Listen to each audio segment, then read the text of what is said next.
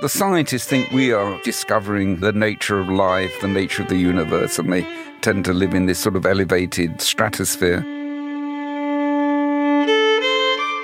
The engineers think we do something useful, we're practical, we're helpful for humankind. You're just playing the violin up there in the clouds.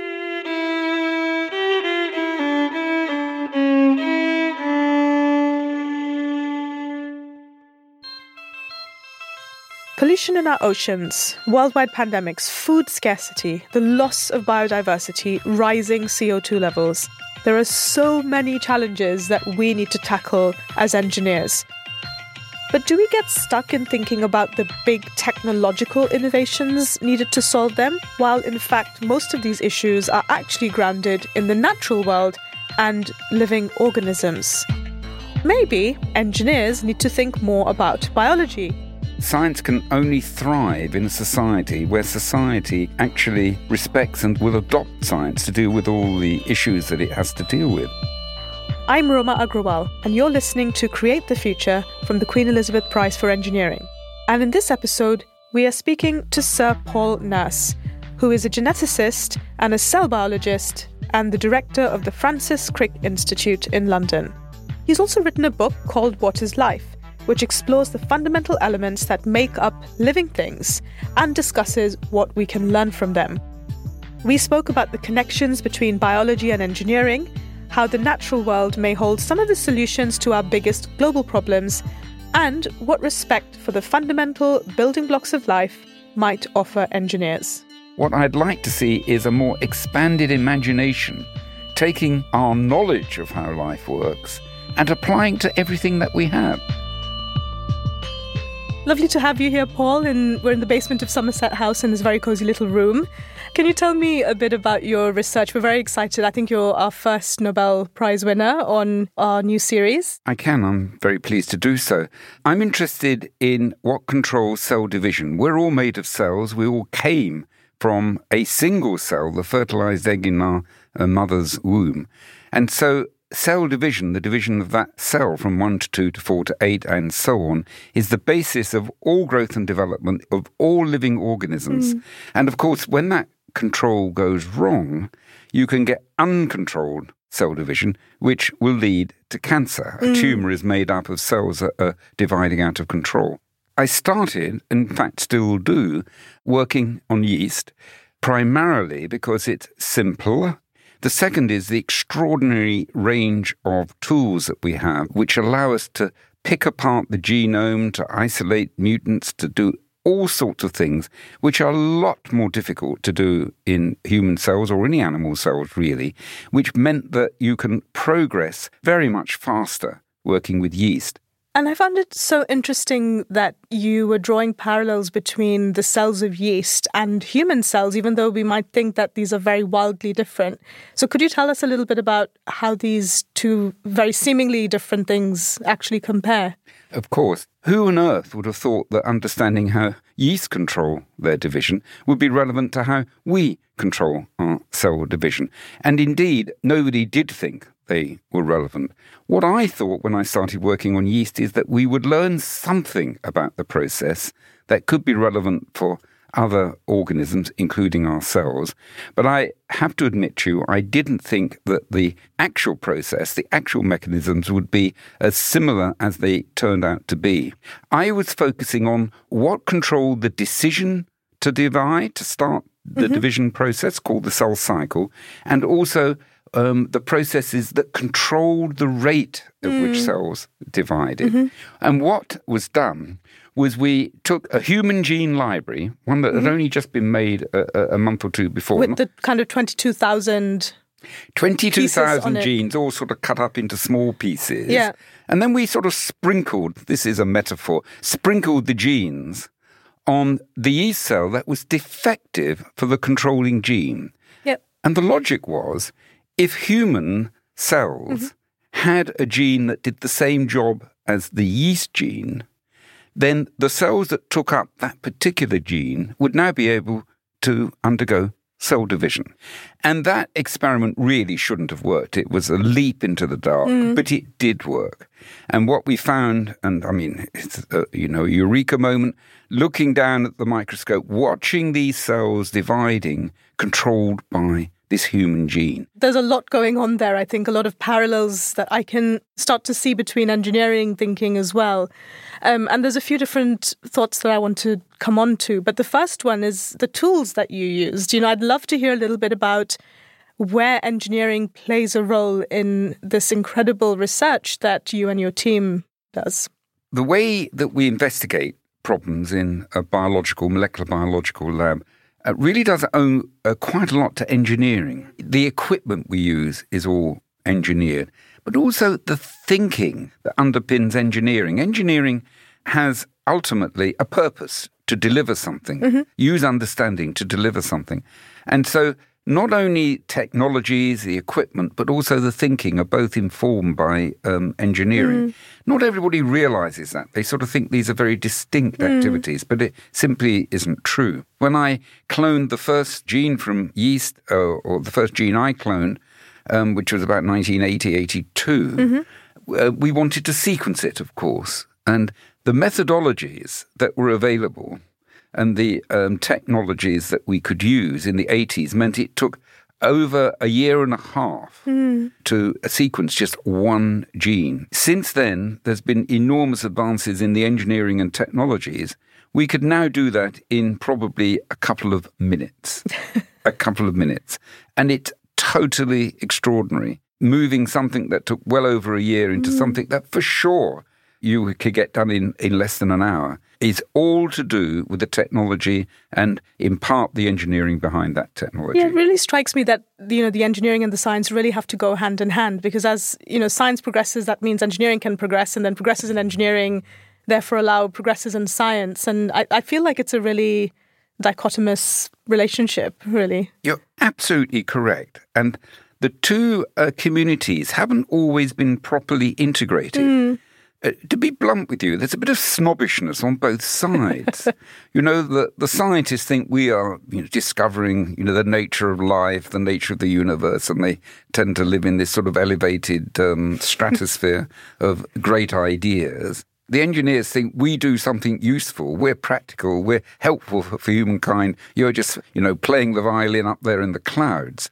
And they both sort of can be rather sneery one of the mm. other. When I was president of the Royal Society, which is the Academy of Science, John Browne, mm-hmm. Lord John Browne, was president of the Academy of Engineering. Mm-hmm. And when I got into my place, I realized relations were not good between the two academies. And I remember going to visit him and saying, I've come on a peace movement. my peace movement is actually get rid of this acrimony and then see how we can work. Um, and maybe drink together. some beer together or something. We certainly, well, he, he prefers better wine, actually. So better wine. that's what we did. So, Paul, I've got a copy of your really wonderful book, What is Life? Can you tell us what the book's about, please? I approached it by taking what I thought are five of the great ideas of biology. I'm not saying they're all the great ideas, but it's five I think are particularly important.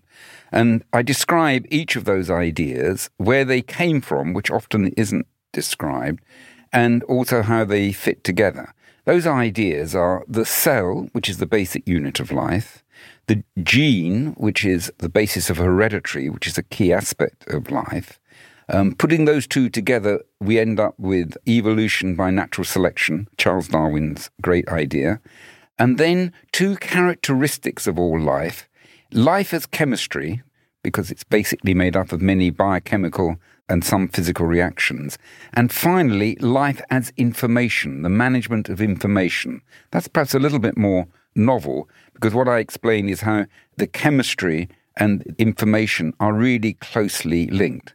Having put those five ideas together, I then use them to produce a definition of life. It is not, as I say in the book, a neat dictionary like definition. Frankly, with one page of the book, you can get a sense of what it is that makes life different from non life. I mean, I've certainly found it very interesting, having not studied biology for about 20 years now. It's, it really kind of reignited that interest and also brings so many parallels to engineering for me, which which I've really enjoyed. But what I also really love about this is I don't know how many scientists, I guess, either Nobel Prize winners or people that are running huge labs, kind of take the time to write a book that's understandable by the general public and people that might not have that understanding of biology. And, and why do you think it's important to engage them? Well, I think it's really important because science can only thrive in a society where society actually respects and will adopt science to deal with all the issues that it has to deal with. I personally didn't come from an academic background. I came from a working class background, which meant that all my early years I wasn't talking in sort of academic circles. Mm. I was mm. talking to normal people, if you like. And I tried to write that book in a way that would be understood. I'm not saying it's always easy, and it's actually a bit dense. You may have found it dense. If you miss out a few sentences, you'll lose the, the track of it. But it's not that long, so you can concentrate on every page. So I think it's important, and that's the approach I tried to use. No, I think there are bits which are dense, but I think importantly so, because there are really fundamental questions, as you say, that you're addressing. And I always think, um, as a science writer, that texture is really important. And so I really love that you've shared parts of your personal life with us, your interests, your hobbies, but also the way you did the science and your team did the science. Because I'm not sure that all of us are always very clear exactly how that process works. Well, I did do that, and I did it to sort of lighten the load of the big discoveries that yeah. had been made. And I wanted to explain how science is a bit, or scientific research is a bit of a random walk. And I mm. wanted to communicate the role that luck played mm. in quite a lot of what I'd done. The sort of hmm. chaos of mm. research comes over a little bit in the book. At least I hope it does. yeah, because you normally maybe think of science as being a very ordered set of processes that happen one after the other. To you know, you make an observation, you want to test that observation, you you know test it, collect the data, and come to a conclusion. But clearly, as you said, it's a little bit more chaotic than that. And I appreciate this discussion about the role that luck plays in it. And I just wondered what you think engineers could learn from that scientific process, or if you think there are differences between the way engineers and scientists approach problems? I think there are commonalities and differences. Mm. There's ways of approaching problems, respect for truth, respect for evidence, an a- approach which means you attack your ideas and test your ideas. But there can be divergences too, because an engineer is trying to do something, you know, to build a bridge or make a machine or build a house whereas a scientist is more trying to discover something. And that means that we are less focused than an engineer because we follow where nature leads us. Mm. In my case, um, biological nature. That in turn means paying attention to what living organism or living cells are doing and not always trying to impose your own intellectual order upon it too severely allows you to actually break out from your own ideas and look at new ideas that are given to you by nature itself. Now, there's something about that same process in engineering, but in engineering, you're really trying to achieve a particular objective. Maybe that isn't achievable in actual fact. You might not be able um, to do it, or there may be um, different ways of actually achieving it. So they are different, those two disciplines, but they share many commonalities, as I said as well. Do you think there are things that each of us can learn from each other? For sure. Engineers make very good administrators and organizers, in my view. I am not only a researcher, but I run institutions, mm-hmm. and I for sure have learned the importance of having to achieve certain ends. Now, that probably wasn't quite what you were thinking about. But even in terms of research, I had to develop technologies and techniques which were very clearly achieving a certain objective. Mm. So I had to develop the ways to clone genes from yeast, or the yeast I worked on, which nobody else had done before. I had to make things, uh, gene libraries. Mm-hmm. I had to get genes in and replace genes and engineer genes.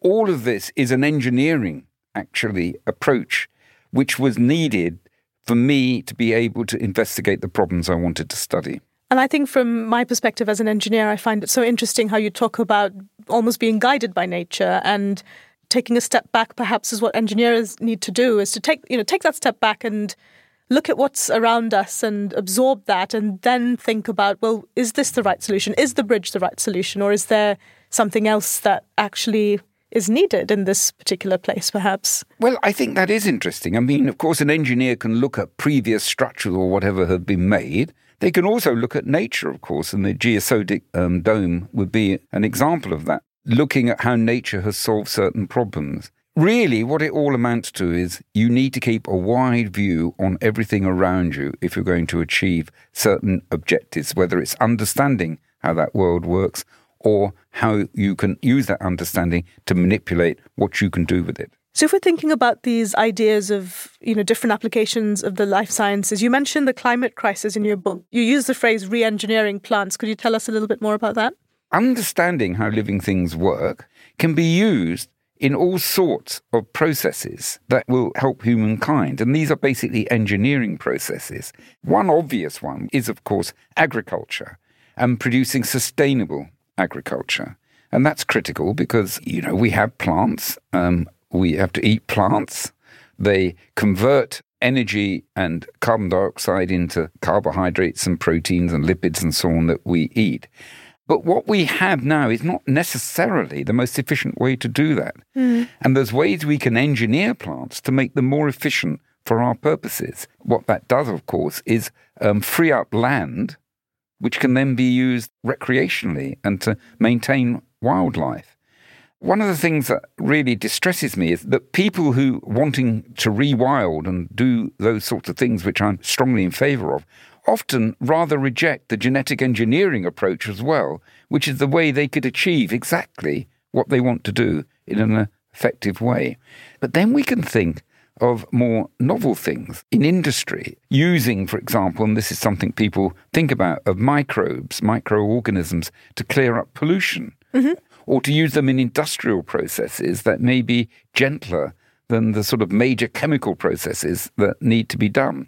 I don't know what's possible. What I'd like to see is a more expanded imagination, mm. taking our knowledge of how life works and applying to everything that we have.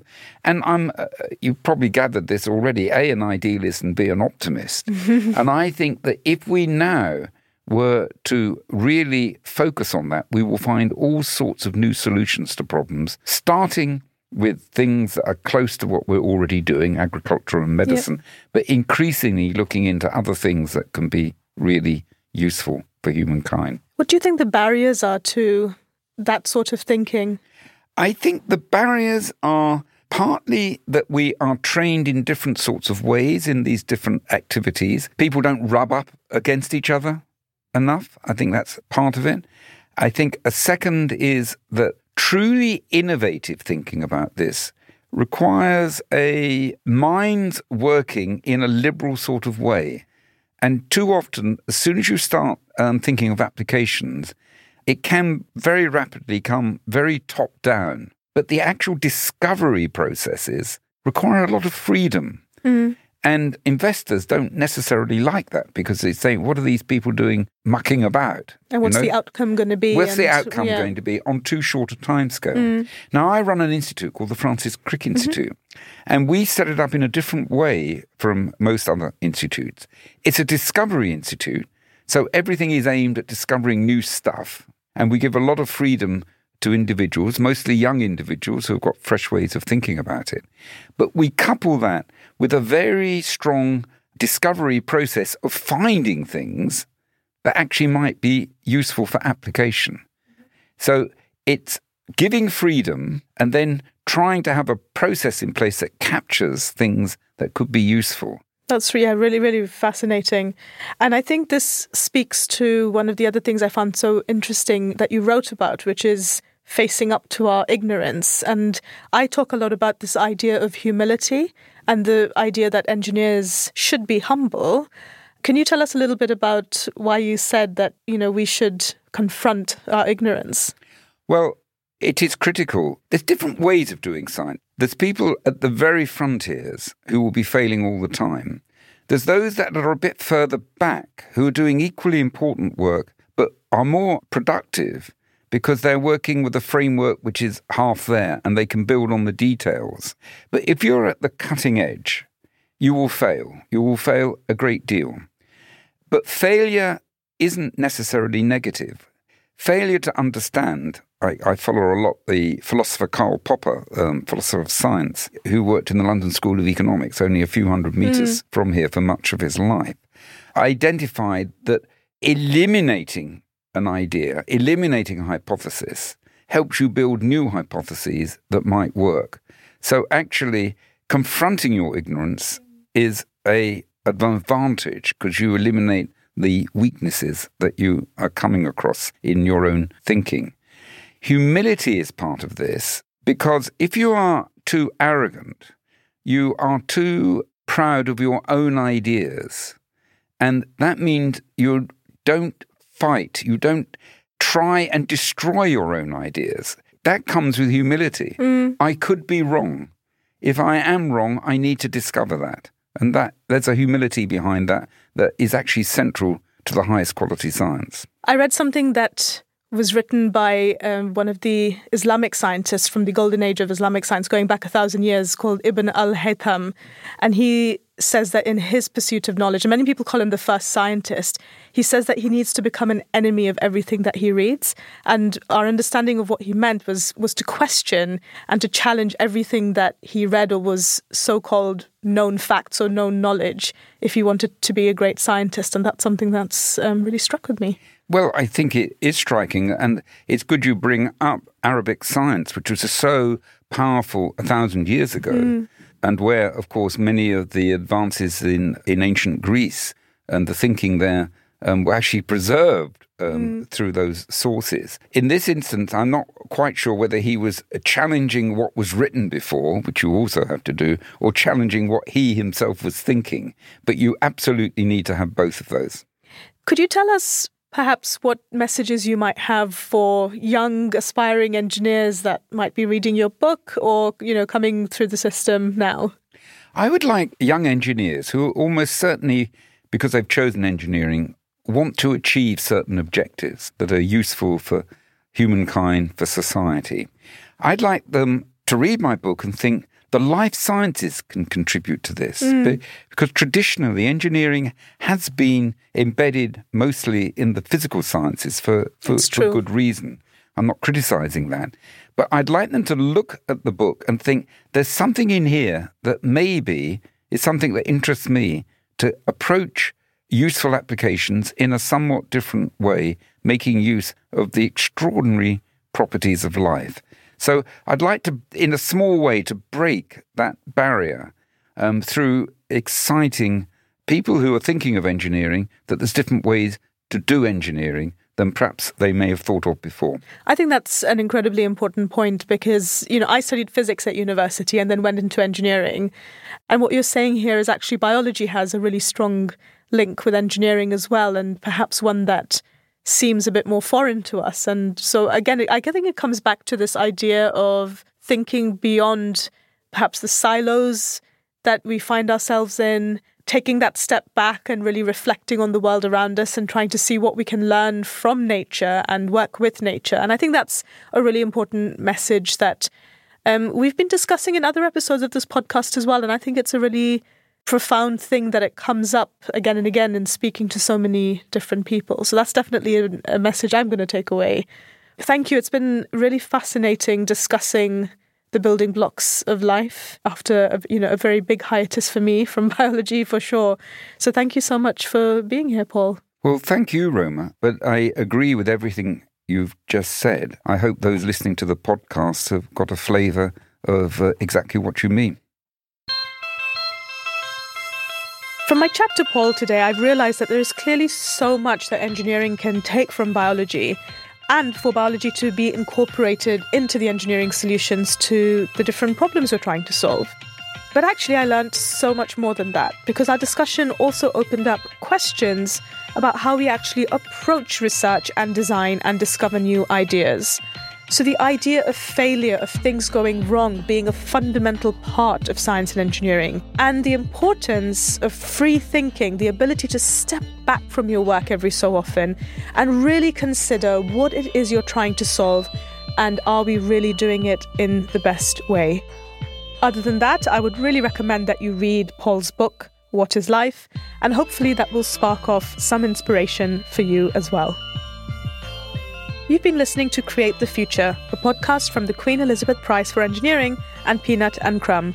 This episode was presented by me, Roma Agrawal, and featured Sir Paul Nurse. It was produced by Jude Shapiro. Look out for new episodes every fortnight with conversations from pioneering engineers, designers, technologists, and thinkers. We'll be exploring topics such as decolonizing engineering education, life on Mars, and AI enhanced humans. To find out more, follow QE Prize on Twitter, Instagram, and Facebook.